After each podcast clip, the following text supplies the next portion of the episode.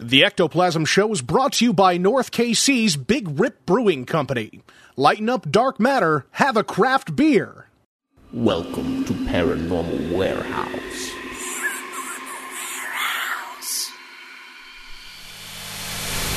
Paranormal Warehouse is the ultimate social media website for paranormal investigators and researchers. Create a profile, add friends, upload video, audio, and photographic evidence, discuss theories and techniques in the forum, create a group for your team or find a team to join, watch, listen, and comment on evidence uploaded by other users. Join today and support Paranormal Unity. It's free.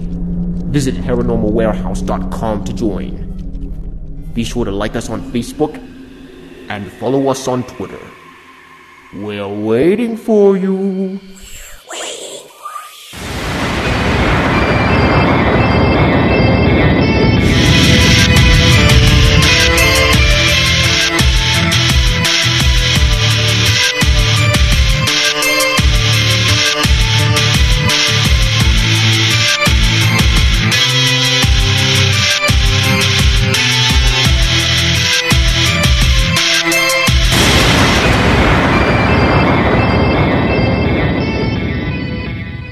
What's up, everybody? Welcome to the Ectoplasm Show. My name is Josh Hurd. Unfortunately, our good pal Jason Kupsik is uh, a little under the weather, not going to join us this evening. But uh, we do have a very special guest with us, Mr. David Weatherly. Uh, for those of you that aren't familiar with Mr. Weatherly, he's a paranormal investigator and author. Uh, for 40 years, he has been exploring uh, the world of the strange, investigating cases around the country and abroad. Uh, he's written and lectured on a diverse range of talk, topics, excuse me, including cryptozoology, ufology, and hauntings. David has also studied shamanic and magical traditions with elders from numerous cultures, uh, including Europe, Tibet, Native America, and Africa. And he has appeared on numerous radio programs, including Coast to Coast, Dreamland, Veritas, and Darkness Radio. And David was also featured in Watchers Volume 5 and on uh, the hit show Ancient Aliens as well. Uh, he's the author of The Black Eyed Children and Strange Intruders. Uh, David, are you there, sir? I am, Josh. How you doing? I'm doing great, man. Thanks for taking the time. Hey, it's a pleasure. Thanks for having me on. Absolutely. So I'm just gonna I'm gonna jump right into this here and ask, you know, what initially got you interested in this whole world of the weird, so to speak? you know, uh, I, I, love when people ask that question. Actually, it's, it's one of those things. I like to say, I, I, think sometimes what you're supposed to do finds you as much as you find it. Absolutely. And for me, you know, my, my path was kind of curious. I grew up in a very rural area, and you know, we're talking uh, for for the newbies and the young people out there. You know, you, you gotta place your mindset in, in pre-internet. you know, this is uh, we're talking 1970s, and um, you know, rural area, and, and, nobody was interested in these kind of things at, sure. at all. I was always fascinated by you know family ghost stories and things like that, and and just was really intrigued and was able to find a, a couple of paperbacks here and there when I was a kid. Things like Von Daniken's uh, Chariots of the Gods, absolutely, and you know, that was kind of eye opening. It was like, wow, wait a minute. you know, it's, it's, it's, one of those things that really got me thinking. And, uh, like I said, you know, these things find you as much as you find them. So uh, a curious set of things began to happen. Uh, one is that I just discovered more and more um, In Search of came along oh, you know, yeah. in the mid 70s. And, you know, here was Spock, of all people, talking about all these weird topics. And then, you know, down this little country road that I lived down, this these people moved in, built a house uh, very close to ours, an elderly couple, and it turned out this woman was a spiritualist. Now, I grew up in North Carolina. She was probably the only one in, in that half of North Carolina at the time. And, uh, you know, I used to go over and speak to her all the time. So she's telling me all these things about seances and table rapping and, and uh, you know, psychic phenomena and then lo and behold, she had Fate magazine one day, and uh, I'd never seen it before. I'm like, what the heck is this? A Fate magazine, you know, it's been around since the 40s, yeah. and it's a little digest-sized publication. And when I saw this, it, it, Josh, it was kind of mind blowing. You know, here was a, an actual publication with all this different stuff in there, and you know, uh, she. I used to visit this lady every day after school, and she told me she said, "Make sure you come by tomorrow after school." And she literally gave me this huge box full of several years of Fate magazine, and Oh, she said, uh, "I don't need these anymore. I think you should have them." and very mysteriously, I was too sick to go to school for a while. Uh, barricaded myself in my room and and just read all this stuff. And that that kind of that was one of the really key things because you know suddenly I realized, wow, there's people who are doing this all the time. You know, they're pursuing Sasquatch reports and UFO accounts and, and all these different things, and that kind of really set my mind to you know this this is I am going to pursue this somehow or other I'm going to pursue this and never look back. That's awesome. I mean, it's a, it's like that uh, that aha moment where you're like, oh God, I could actually go out and look for this stuff. It really was, and you know I've been blessed to have a lot of those moments through my life. And when I got a little bit older and started, you know, traveling more, meeting other people, and you know I was very fortunate with some of the people I was able to meet. I met John Keel on a number of occasions, and he was a huge influence on me because he looked at all of this phenomena in a very holistic way Sure. and you know his books. I mean, everybody knows him for the Mothman prophecies, but he wrote a lot more. Right. And you know, this this guy was just incredible, and he was, um, you know, he had such an expansive knowledge of, of weird phenomena and everything that it was. Uh, it, it was really fascinating just to be around him and hear him talk about things. So uh, he was a definite influence. So was uh, Jacques Vallée, who who I only recently was able to meet because you know he disappeared off the scene for a long time. Yes. and uh, he was at the UFO Congress in Phoenix this uh, past February. And uh, wow, what an what an honor to meet him. Yeah, You that's know, awesome. My first edition of Passport to Magonia to him, you know, and got him to sign it. He was was really impressed that somebody had the first edition floating around. I was like, I've read this so many times. oh, that's so cool. yeah. Now, I know that you do a lot of lectures, a lot of talks, and uh, and speaking engagements. Now, you know when you're asked to do a lecture, you know what uh, you you cover a lot of topics here. Now, what of the what of these topics is like your favorite? You know, to tackle, so to speak. It's uh, what's what's most in your wheelhouse. You know, it cycles around because um, a lot of people in the field, you know, they specialize. They just research UFOs or Sure. you know Bigfoot or something like that. And because of my early influences, I- I'm fascinated by all of it. I honestly am. So, uh, really, it, it kind of I, I go through phases, I guess, but only because. just by default, I kind of have to focus on certain things for a while. I, I just put a new book out called Wood Knocks that focuses on Sasquatch, Wow. and it has contributions by a bunch of other cryptozoologists in it. So I kind of focused on that for one period. But literally, man, I mean, I, I'll go out in the field, you know, for a week or two at a time, and I may be investigating haunted sites a couple nights, and then you know maybe follow up on some cryptid reports or UFOs or or whatever. So I, I really really just keep cycling through all the various phenomena because I find it all so fascinating. That's pretty amazing and impressive at the same time. You got your fingers in a lot of different paranormal pies, so to speak. You know. Yeah, yeah, but I'm fortunate, you know, I don't have to work in a cubicle all week or anything like that. Yeah, so, man. you know, my time is spent exploring all this stuff. Absolutely. Now, talking, you know, on this show or whatever, we we do two shows per week, and one is just more or less like a news segment. Um, but you know, it seems that we are talking more and more aliens, especially lately. A lot more people seem to be having encounters, uh, seeing unidentified flying objects.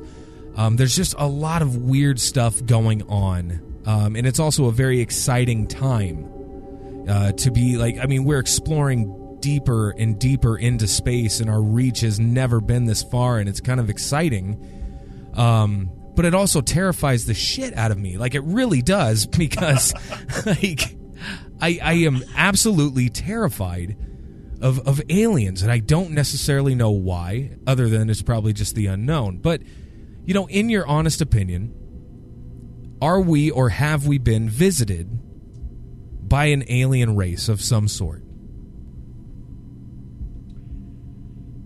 you know, it's sort of. Uh, I have a complex answer for that. I'm, I'm happy to answer it. Okay. Uh, the first thing I'll say is that um, I, I do believe that this planet was.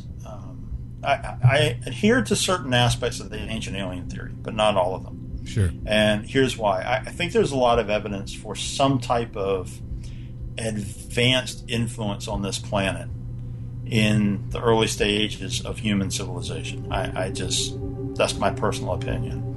Um, I'm not, however, a proponent that we're constantly being visited by spaceships that have flown here from Zeta Reticuli or wherever. Sure. Now, you know, honestly, I think something that is not as much on a lot of people's radar, but in some ways is more terrifying. Um, I may give you a restless night. That's okay. That's okay. I'm used to stuff. so you know, people people ask me about uh, aliens and stuff like that all the time, and I explored some of this in my book, Strange Intruders, uh, and the idea of that book was. Uh, if you look at the cover, it's it's very there's a very subtle impression on the cover where you have this grouping of six different entities, and there's sort of an overlay that looks like glass that they're sort of breaking through. Sure. And uh, the artist Sam Shearon captured that perfectly, what I was trying to get at. And what I was trying to get at was this idea of other dimensional beings. And I honestly think that there's much, much more evidence that we are still visited on a regular basis by things that come from another dimension. And, you know, having studied with a lot of tribal elders over the years, uh, around the world, Josh, I've heard consistently the same types of stories about you know some other race or some other entities that were here and they left and when you hear the descriptions of how these beings left you hear things like well they went through a hole in the sky or a doorway in the mountain or, or a, a shimmering portal that opened and you know we're really getting into this idea of portals Right. and other dimensions of existence. Now, um, I can support that by a couple of things. One is a very clear example of that is, you know, the whole lore of the jinn, which is something I've uh, delved into pretty extensively, and that that's a frightening thing all, you know, to its own. Sure. Uh, but the jinn, when you really start to decipher some of the uh, religious language and look at it in practical terms, we're talking about beings that went into another dimension. That's literally what we're being told. Now, what's fascinating to me about all of this is that several years ago, quantum scientists came out and said, "Hey, uh, we've we've deduced there are other dimensions of existence." Right. we don't know how to get to them or what's there, but we know they're there. And my question is, okay, uh, just because we don't know how to get there doesn't mean that something there doesn't know how to get here. Exactly. And I, I honestly think that this is the basis for a lot of things that people are experiencing. And, and we are in a period of, of very high activity. Uh, you look at some of the uh, native lore and so forth, and they talk about various cycles that come around when these doorways are, you know, the access points are thinner and it's easier to go back and forth. And I, I think that's what's going on. You know, I'm I'm really glad to hear you say things like this. Um, you know, we have uh, a, a few different listeners now that have reached out to us and wanted us to entertain this exact same topic. It's like imagine an octopus, a giant octopus with eight different tentacles. Well, one tentacle being, you know, UFO phenomenon, the other tentacle being, you know, ghost or poltergeist type phenomenon. It's all part of the same being, so to speak. You know, which Yeah, is sure. In a, in a sense, it very well may be. And, you know, I think that even within the field of, uh, you know, the paranormal, and, and I use that term very broadly. Yes. I know a lot of people are misled and think that it only means ghost hunting now. Right. Uh, it, it does not. If you believe that, please look up the definition. you know, literally is, is whatever is beyond the normal. Uh, sort of got co opted by the reality shows. But, Yes. you know, when you look at the entire spectrum of the paranormal, what I've seen being in this for so many years is that over time, uh, this division was created, and everybody sort of wanted their slice of the pie.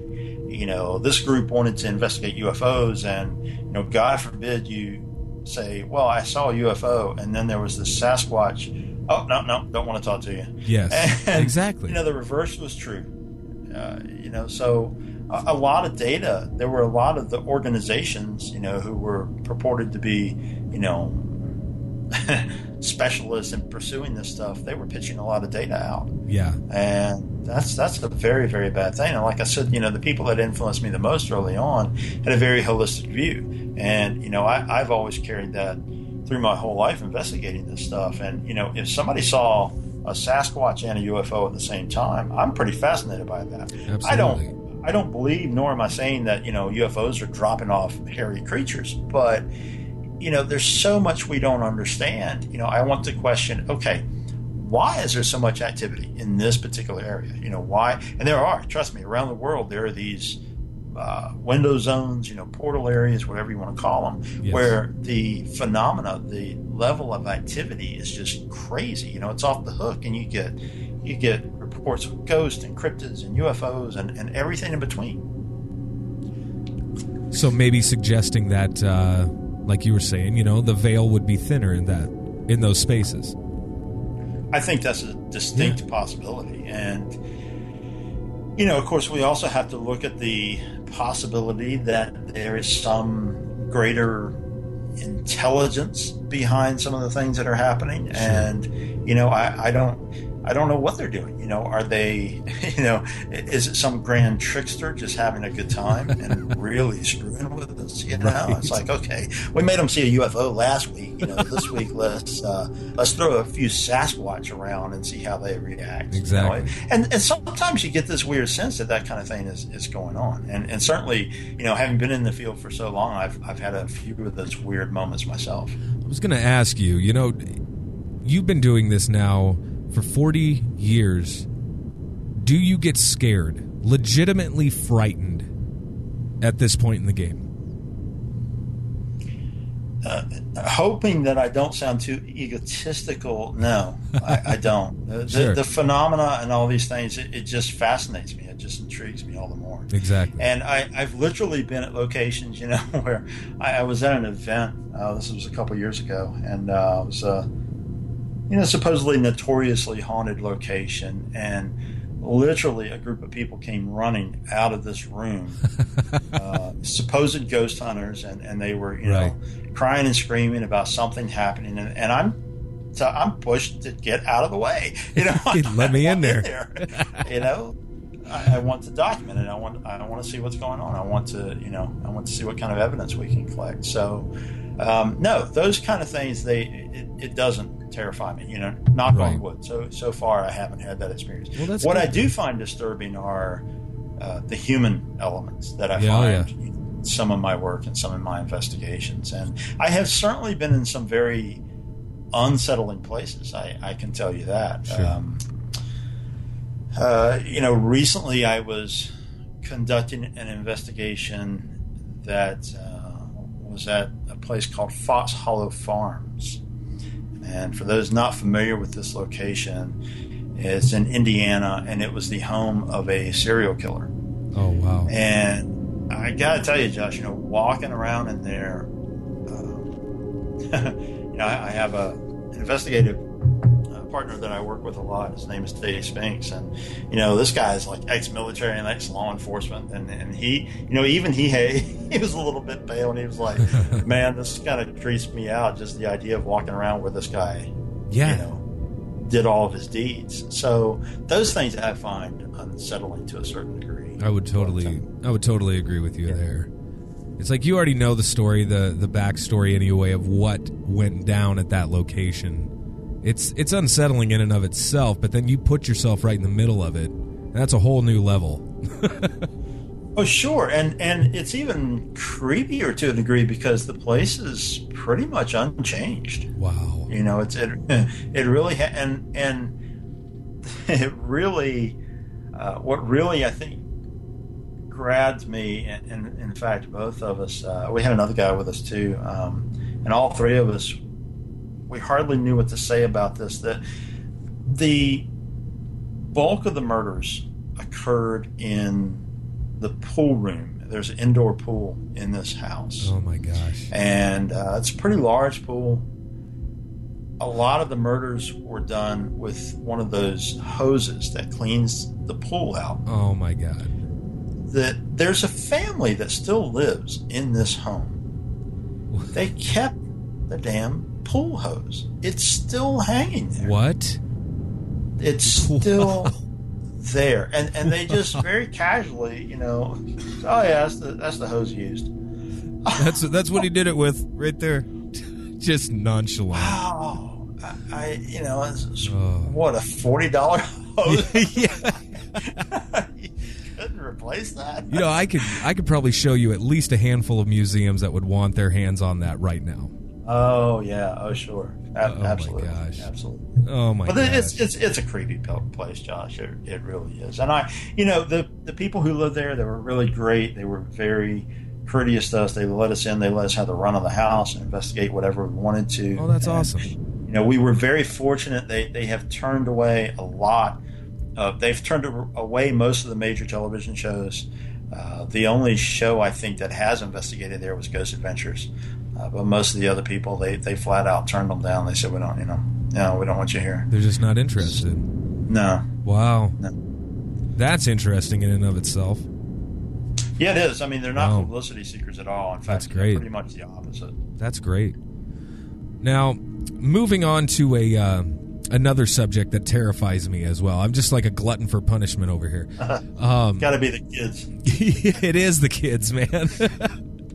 like you literally wrote the book on this phenomenon here. I mean, um, black-eyed kids, and I know a couple times we've talked about black-eyed kids on the show before, uh, some of the earlier episodes or whatever.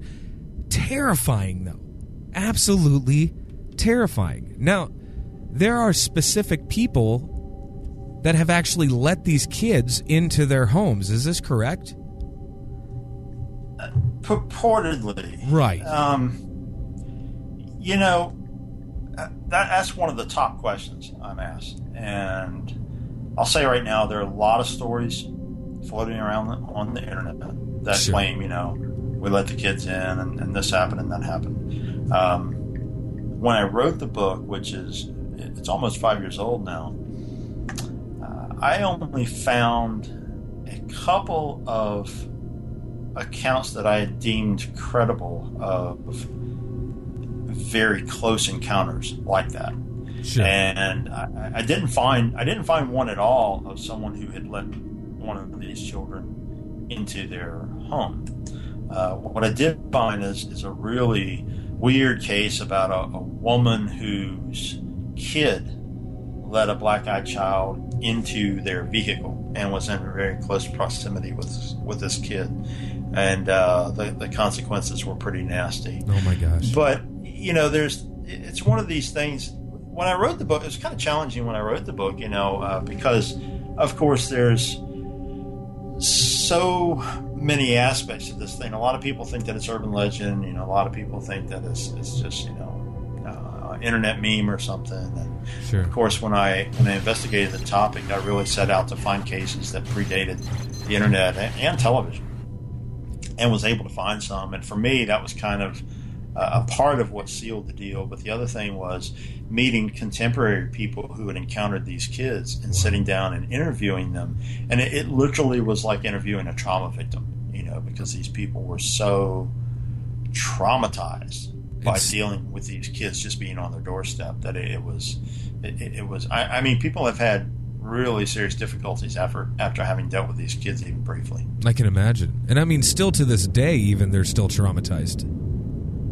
mm-hmm. That's amazing. yeah absolutely I, I mean it's it's there's a lot of lasting effects from these encounters Wow. and um, you know one of the things I always like to throw in about this phenomena because people ask about it constantly I, I say a couple of things one is that you know there's a lot of accounts that predate Brian Bethel's encounter Yes. and more and more of those surface all the time. If you kind of go back through my blog, you'll see a lot of them.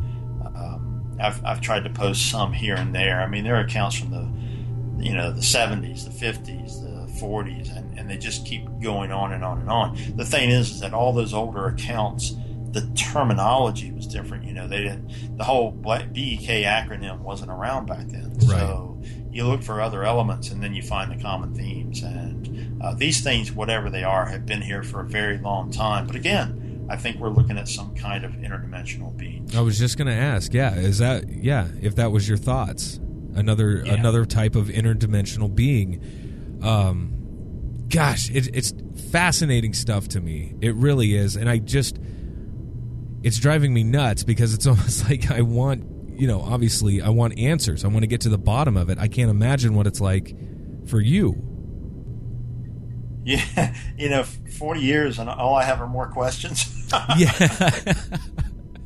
but that's you know, you reach a certain point too where that's kind of the cool thing about it. Yes. Uh, because you know, there's certain things you kind of shake your head. Uh, okay, I've seen this, you know, here and there and there, and you know, you're running through it in the catalog of your mind, and, and then you know, boom, here comes something that's like, oh, okay, that's new. this hasn't happened before. It's very interesting. I remember reading an account, and I'm going to screw this story up so much. Um, so if you know this, which I'm sure you do, just stop me or whatever. Um, this was way back in the day a kid was walking up to his house. Uh, I, apparently, he had been fishing or something like that. Walking up to his house and saw it wasn't necessarily a, a black eyed kid, however, it was like a black eyed man standing, and he was wearing kind of like a fedora type hat, standing at his uh, tree, basically in the front yard. And uh, it frightened this child. Like, uh, maybe 12, 13 years old frightened him so much, in fact, that, you know, this man said, you know, don't. It, it was very strange because as the kid approached, um, the, the gentleman, I guess is what we'll call him, just like addressed him and said, hey, you know, and, uh, the kid was so scared right out the gate that he just basically stopped dead in his tracks. Now, the man looked at him and just said, Don't, as in, don't run and the kid took off. I mean, like, took off, running up towards his house. Got his dad, who inevitably grabbed a, a, giant shotgun, ran outside. The man was nowhere, nowhere to be found. Terrifying stuff like that. Um, I always try to put myself in the shoes of the people um, encountering these things, and maybe that's why I get so damn scared. yeah, yeah, sure. The you know the older accounts. It's interesting because what I found in research is that uh, one of two themes comes up. Either um, is connected to some type of uh, alien encounter or presence. Uh, there was an account I posted just, oh, I don't know, a couple of weeks ago probably from uh, Chile from the 1950s, like 1956. Sure. Excuse me. And, um, you know, it was a couple of kids that were having these encounters uh, with this black eyed woman. And the one of the kids told this story later on in his life. He became a, an evangelical uh, pastor and consistently told this story, you know, his whole life that um, that they had encountered this woman and she had solid black eyes and uh, there was sort of this impression that she was some type of alien. And, you know, even when they asked where she was from, she said something cryptic like, you know, from, from beyond the sun was her answer. But one of the interesting things, aside from this, you know, solid black eye, uh, pale skinned appearance, was that one of the kids asked if they could touch her. And she said, no, it would make you, uh, would be bad for both of us and would make you very sick.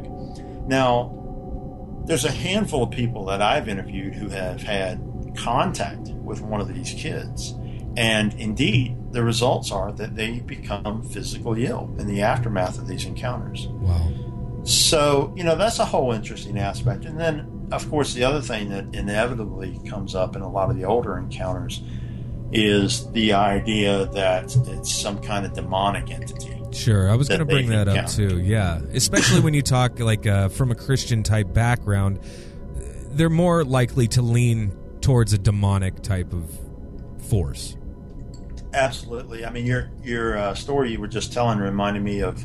There's one in my book. Was at the time, it was one of the earliest accounts I dug up, and it was from uh, I think it was 19 early 1950s, and it was from a very rural area. It's a young man, you know, uh, coming home, and, and he saw this boy leaning against a fence post that led up to his house, and you know he he's you know it's this country people, you know, and they know everybody in the Yeah. area, and he doesn't recognize this kid, and he tries to start talking to him because he was very talkative, and this boy's not saying anything; he's just standing there with his head down, and What the hell? you know, this guy finally is this guy's name was Harold. Harold says, Hey, are you all right? And this boy, you know, looks up and makes eye contact at this point and says, I want to go to your house. You're going to walk me up to your house. Oh, screw that. And, you know, Harold, you know, describes that, you know, the hair goes up on the back of his neck and he's, you know, he's kind of, he's thinking, oh, oh my God, you know, what is this? I, I'm, and he, he's merely thinking about running away. And in an apparent act of mind reading, this, this child, as soon as Harold thinks that, the child responds, now don't you run away from me. Oh, wow. You, you're going to take me up to your house. And uh, of course, you know the the whole family story. You know, even to this day, is that you know Harold beat all of his track records, making it up to the front door, burst into the home. You know, told his his family what had happened, and the mother's immediate response was, "Oh my God, Harold met the devil." Oh, wow. So you see, you get into this. Uh, you have to look through the lens of Yeah. not just the people, but the cultural beliefs, the time period, and and those influences. So you know, rural area, good Christian people. Yes. You know, 1950, their immediate response is this is some kind of demonic force, and of course, you know, there's a lot of old folk legends about. You know, the devil being at the crossroad, the devil Yeah. being able to appear in various forms. And of course, within demonology, there's a common acceptance that uh, a demonic entity can take human form, but not completely. Something has to be uh, malformed. You know, sometimes it's a foot or a hand. Yep. Perhaps it's the eyes. So, you know, there, there you have it. I got to tell you, man, you made uh, made the hair stand up. That's for sure with that story. wow. now, you know, another thing that I have noticed with the BEKs um, is is their overall general appearance. Like, um, you know, something is just off, and it's usually um, like their clothing may be a little outdated or maybe ill fitting in some way, shape, or form. Uh, what are your thoughts on that? You know, it's it's really hard to say when you look at the accounts overall. uh, Again, it becomes a little bit unsettling because it's almost as if you get the sense that some kind of experiment is taking place. Exactly. and you know it's it's weird because Nick Redfern is a good friend of mine. Of course, he's done an extensive amount of work with the, the MIBs, the Men in Black, Sure. and there are actually a lot of commonalities between the Black Eyed Kids and the Men in Black. You know, it's it's really odd when you start looking at it. The the strange mannerisms, the uh, awkward language, the um, out of place clothing, you know, or out of date clothing. So there's a lot of similar things. There's also cases where these kids don't seem to recognize common objects. And that's something that comes up in Men in Black cases. But, you know, I'll give you an example. There was a, a woman who contacted me. She was at home. She was working on some kind of project, and she was, you know, literally like just seconds away from being finished. You know, whatever she was sorting or organizing, and here comes the knock at the door because these kids always knock Right. and it's not just a quick you know rap or you know three taps or anything like that no it's this long monotonous knock so can imagine someone just standing at the door just knocking you know in this rhythm non-stop. Right. and that in itself unnerves a lot of people. And you know this woman she's working on this project and this knocking starts at the door. And she said it distracted her so bad she she literally was trying to like, sort these last couple of things. But the knocking just got to her so bad she threw the stuff down. She rushed to the door she flung the door open. And she, you know, before she, it even registered who was standing at the door, she pointed at the doorbell and said, "Why didn't you use the bleep bleep doorbell?" and there's these kids, and this kid is looking at her and looking at the doorbell, and then looking back at her, and it's. She said in that moment that this she knew this kid had no idea Yeah. what that little lighted button was for. You know what? it, is no concept at all. And that I found that particularly. you know, It was a very short account, but I found it particularly intriguing because. You know, having researched so many cases when I was putting the book together, it was funny that I heard over and over again from people. You know, they they'd be at home, and here comes this knocking. You know, and it's just Yeah. nonstop, and and nobody could ever seem to understand. You know, why don't these kids use a doorbell? But nobody ever asked them. You know, That is so insane. Maybe they just don't know what a doorbell is. That is amazing stuff. Wow. It's uh again, like I said, it's it's freaking terrifying ultimately. Now, you know, one part of me honestly wants to uh you know, have my own encounter. I think that would be swell. However, there's the other part of me that was like, nah, maybe not. But now I know you do a lot of work, you know, uh, like we talked earlier in the cryptozoological realm here. Um, as far as cryptozoology goes, what is your favorite, you know, topic or, or creature or cryptid or whatever you want to call it? What would be your favorite there? Wow, that's tough too. Yeah. I'm intrigued by them all. I'd say what one that consistently stays near the top of the list is Mothman. Yes. Uh, I just, you know, I, I've been to Point Pleasant, and um, man, that that's just nothing. There's there's wonderful people who live there, Sure. but that's a strange little place. it, it really is, and the whole time you're there, you just have this sense that something is not quite right. You know, there's just there's something off, and it, it's almost it's almost like a charge in the air or something. And you know, when you look at these encounters, and, and there's still weird things going on in Point Pleasant, and um, you know, when you look at the accounts of Mothman, it's it's a fantastic mystery at, at the least Absolutely. you know, and and it's certainly a sort of a grand supernatural puzzle, you know, that, gosh, you know, uh, all these years later, we're still we're still trying to figure out. Yeah, I think it's it's fascinating to me. Um, now, obviously, I, I I was introduced to Mothman uh, via Richard Gere, um, Yeah, and so you know that was kind of my introduction into it. And I was like, oh my gosh! But you know, reading into the stories and the case files, it's like this is very interesting stuff because it wasn't just in Point Pleasant. I mean, he is literally being seen all over the globe. oh yeah, yeah, absolutely. It, it's Yeah, I mean, there are reports of him prior to uh, Chernobyl, yes, prior to Fukushima. Uh, you know, there are reports that come in from you know small little regional uh, incidents that happen, and you know these these winged creatures uh, show up all over the place. And it, it's funny because you talk about things that terrify you. You know, a lot of people are are freaked out by the chupacabras. sure, yeah, And of course, there's two versions of the chupacabras. You know, there's the Texas blue dog, which is sort of a canid looking thing, which incidentally, uh, Dave Spinks and I caught uh, one of those on camera in Point Pleasant, of all places, wow, um, out out by the bunkers, of course, where Oh, my you know, gosh. where the Mothman activity was supposed to take place. Uh, but then you have the other chupacabras, you know, that are sort of uh, alien looking and you know hunched over with little limbs and Yes. you know big eyes and all this. And what a lot of people aren't aware of, uh, I, I got this great email from somebody that said.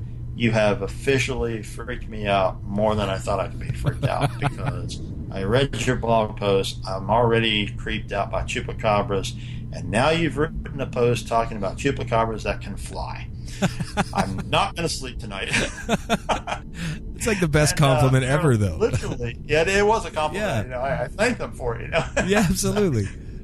Yeah, and the thing is, is that there are indeed reports of these chupacabra-like creatures uh, from uh, Central and South America that people have seen flying, and it, it's just it's you know these are weird accounts. Uh, there was one really strange one that um, these people uh, again in Chile, and these witnesses saw what they at first thought was a large uh, plastic trash bag Oh, falling wow. off the edge of a house and, and sort of tumbling into the road. They were driving by. They got out of their car. One of the witnesses approached this thing, and it suddenly leapt up into the air, flying. Oh wow.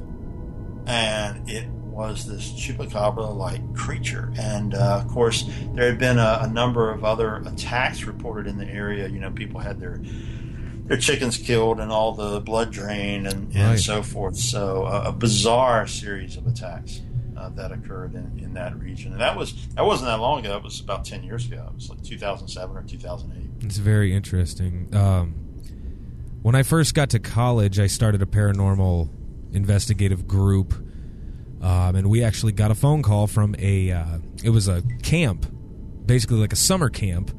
Um, this was in the fall months, so it had obviously closed down for the season. Uh, but they still had groundskeepers and whatnot there. Now, it was the groundskeepers that specifically called us and wanted us to come out there. So we did. Um, three of us went out there, and he showed me uh, just basically a ton of chickens, dead chickens. Wow. Very, very interesting because they had their blood was completely drained, gone. I had never seen anything like that. Um, the other groundskeeper was really weird and standoffish, very like uh, stereotypical Hollywood horror film type guy who basically just stood there, literally stood there with his shovel in the background, shaking his head, saying, I knew they didn't want us here. I knew they didn't want us here. And I'm like, I got to get the hell out. Like, but I, you know, it is, there is something to be said about this phenomenon because something is out there doing this. Um, Right. something was i mean i had never seen anything like that before in my life that was enough to to freak me out um and you know obviously they wanted us to come back and investigate i was a little apprehensive because do i really want to hunt something that's hunting me at the same time possibly you know Right. uh, that's it's terrifying stuff so i don't know but there is definitely something to be said about that type of phenomenon well, I gotta tell you, David, you have been more than generous with your time. Where can everybody find you and find your, your work, your books? Check out Two Crows Paranormal.blogspot.com. That is T W O C R O W S Paranormal.blogspot.com. There's hot links for everything on there, uh, all the books and DVDs and stuff like that. Lots of new things coming out. I've also um, working uh, a lot with Dave Spinks this past year, and we've got an organization called Society of the Supernatural. You can find uh, that online on YouTube, and we've got some of our live streamed investigations on there. Uh, Wood Knocks just came out, find that on Amazon.com, and lots of other good things in the works. So, yeah, keep keep uh, eye on the blog, and I update it fairly frequently. Even even when I'm traveling, I try to get a few posts ahead of time and have them them go up because people have really been enjoying it. So I, I like to share the information. That's awesome, man. Well, David, thank you so much for taking the time and chatting with us tonight. I really, really appreciate it. Hey man, it's been a pleasure. Thanks for having me on. Awesome, man. Take care. Thanks. All right. Bye bye. Well, there you guys have it. That was David Weatherly, author and uh, paranormal investigator. Absolutely phenomenal guy. Been doing this for four decades now. Absolutely amazing. Um, but yeah, let me know what you guys thought of the episode. Uh, what you guys are thinking of the show. I know we have a lot of newcomers uh, that are just now finding the show, and for that, welcome and thanks for giving us a chance. Uh, if you guys want to reach out to us, do so. Um, 913 730 7255. You guys can text that um, or call, leave a voicemail. Sometimes we get some crazy voicemails and we love it and we'll play them on the air. It's a lot of fun. Um, ectoplasmshow at gmail.com, at ectoplasm show on Instagram and Twitter, the ectoplasm show on Facebook, and ectoplasmshow.com. Also, I'm going to just go ahead and say it. Otherwise, Jason will smack me around if I don't. Rate and review us on iTunes. There it is. Awesome stuff. Good sauce. All right, guys. I'm going to let you go. I hope you have a great, great weekend. We will talk to you all very, very soon. Actually, Tuesday morning with the news segment. Peace out.